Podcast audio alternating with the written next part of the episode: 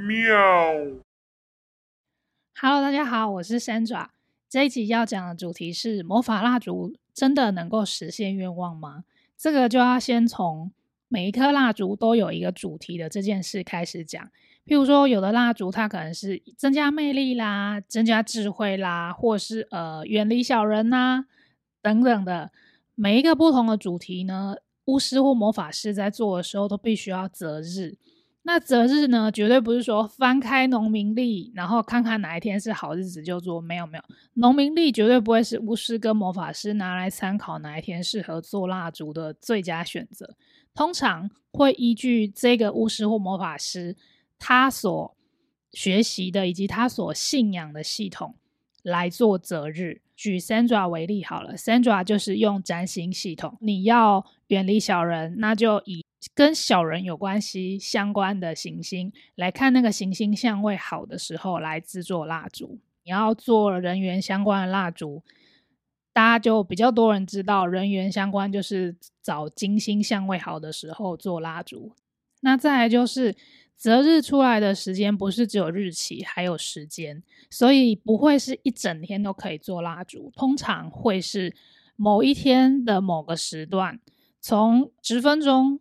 到好几个小时都有可能，所以会是巫师跟魔法师的考验。有一些蜡烛很珍贵，是因为它能做的时间真的非常非常的短，所以不太能够做很多的量。有时候可能就只有几颗，这是很正常的事情。再来就是大跟小真的有差异吗？我觉得其实没有差异，主要就是会跟你的许愿内容有关系。当然有的。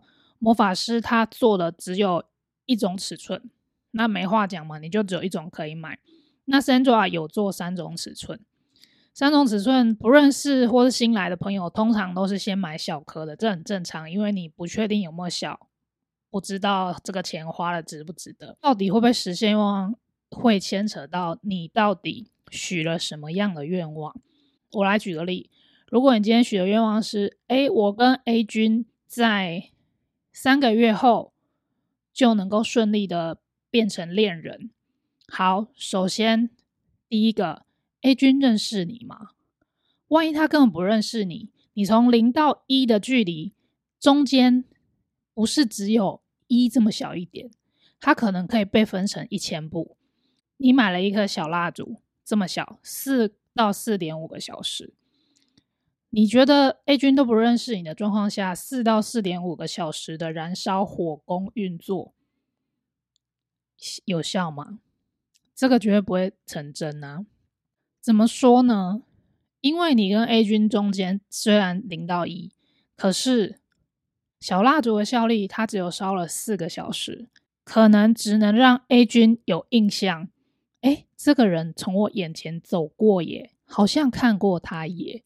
就只有这样子啊！他连你的是谁都不知道，你怎么会觉得一颗小蜡烛就可以零到一这么快呢？这不可能的事情啊！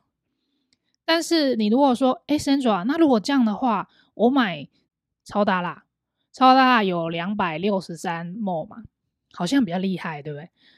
呃，这样说好了，一颗蜡烛不一定可以完全实现你的愿望。我这样讲听起来好像很奇怪，有些人就会说：“Sandra，你的意思是说你要我多买几颗的意思吗？”也不是这样讲，完全看在你许愿的内容。就是我刚刚说嘛，零到一你可以分成一千步，你也可以分成十步。如果这件事情呢，你跟 A 君已经是好朋友了，有达以上恋人未满，那当然小蜡烛点下去，OK，成功几率就非常非常非常的高啊。但如果你跟 A 君他根本不认识你，小蜡烛点下去不行嘛？好，那换超大蜡呢？有两百六十三墨，有效吗？有效，但是有可能你跟 A 君中间要一千步，那蜡烛点下去，也许帮你缩短了五百步。那另外五百步还是没有出现的时候，你你的愿望还是没有成真。但是你看不见，你只是觉得说，哎呀，我跟 A 君没有在一起，所以这颗魔法蜡烛没效。所以点蜡烛的时候许的愿望，我现在讲的这个许愿的用字也非常重要。假设一样拿这个你跟 A 君三个月在一起的这件事来说，首先因为你们不够熟识，所以三个月这个设定本身也许就有一点问题。再来，你难道蜡烛点了之后，你什么都不用做吗？绝对不是的。我相信所有在卖魔法蜡烛的魔法师呢，都会跟你说，要搭配行动，要搭配行动，要搭配行动。不是蜡烛点下去又没事啊！你如果都坐在家里，你觉得 A 君会因为你在家里点了蜡烛，然后他就突然爱上你吗？怎么可能？你说的是天方夜谭吧？如果有这么好的事，我自己就先上啦，是不是？要搭配行动。所以，不管你今天买什么蜡烛，小蜡烛，因为它能够支持的力道，它的运作，蜡烛的原理，它用的是火攻的原理。就是点火，有点像我们道教在烧金纸这样的概念，点火才会有效。这个顺便我就插播，有些人会问我说：“哎，三九，我可以用龙蜡灯吗？用龙蜡灯可不可以许愿？不能用龙蜡灯，绝对不能，因为这是火攻的概念啊！你要用火去转化你这件事情被卡住的地方。”所以当然不能用熔蜡灯啊，没有效。火攻用火去做转化，这样才会有效。好，话说回来，刚刚说的力道这件事情，小蜡四到四点五个小时，它的力道就只有火攻四到四点五个小时。然后大蜡十六个小时到十八个小时，它的力道就是这样。可能这件事情如果十六到十八个小时不足以运作，或是运作没有办法好好的达到你要的结果的时候，势必就是要再增加运作力道。但是前提是你要行动，行动的用意是你可能行动了，你可能方向有错，或是你方向对了，但是就是卡在那边差那么一点关键要素的时候，蜡烛的用意就是增加你这个关键要素的。顺利，所以蜡烛加行动是这样用的。接下来要说的是许愿的方式跟建议。如果你今天要做的事情呢是非常大的，然后你真的也是从零开始，这时候我就会建议你阶段性的拆开那个蜡烛的愿望去许愿。譬如说，你第一步就先说，我们拿开一家小咖啡店来说好了。零开始的时候，我们就可能先许愿：哎，几月之前资金到位？我在几月之前确认合伙人，把它拆开。我在几月之前找到店面，在什么区有什么特质？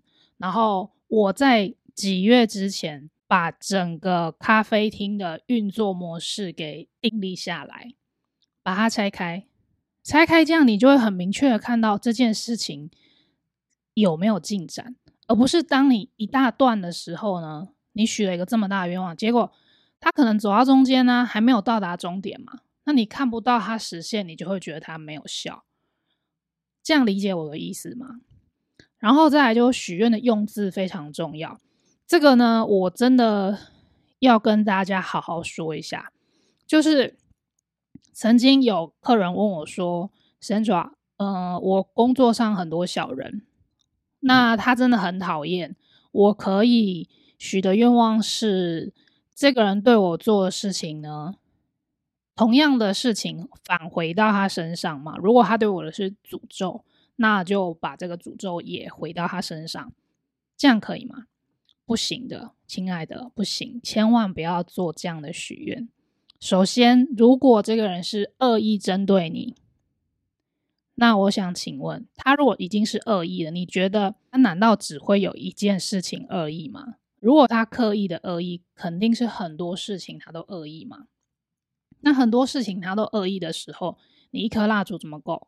你要赚多少钱买多少蜡烛？针对他每天无时无刻发出了新恶意的念头，这样就非常的不划算、不值得，对吧？再来。别忘了一件事：当你重心放在哪里的时候，许愿就是放大你的那个重心。所以许愿，我最常说的一件事情就是正向肯定句完成式。你的重点在于你要想着你想要达成的目标跟愿望是什么？你想要达成的目标是这个人远离你吗？是吧？你的工作顺利，对吧？所以应该要许的愿望会是：我在工作职场上人际顺遂，同事都互相帮忙友好，然后任何。对我有恶意的小人都祝福他们有更好的去处、更好的工作，这样不是更好吗？你没有针对他，你是针对你自己的顺遂在许愿，这才是正确的。因为当你把自己的频率、意念的频率提高的时候，小人他的频率比较低嘛，他是攻击的频率，你就。你的频率变高的时候呢，你们自然不会在同一条线接上，这样子他永远也爱不到你。这个才是许愿真正运作的逻辑。希望呢，我讲的这些大家都能够明白。我曾经听过说，有人许愿在职场上远离讨厌的人，他就是这样许，他最后结果是被遣散。有没有远离？有，离得很远，永远都遇不到了，是吧？但这不是你要的愿望啊！记得我刚刚讲的吗？把重心放在哪件事情，哪件事情就被放大，这就是许愿用错字的结果啊！不要去许一些奇奇怪怪的字，正向肯定句完成式。你想休息，不会是一个正向肯定句完成式啊！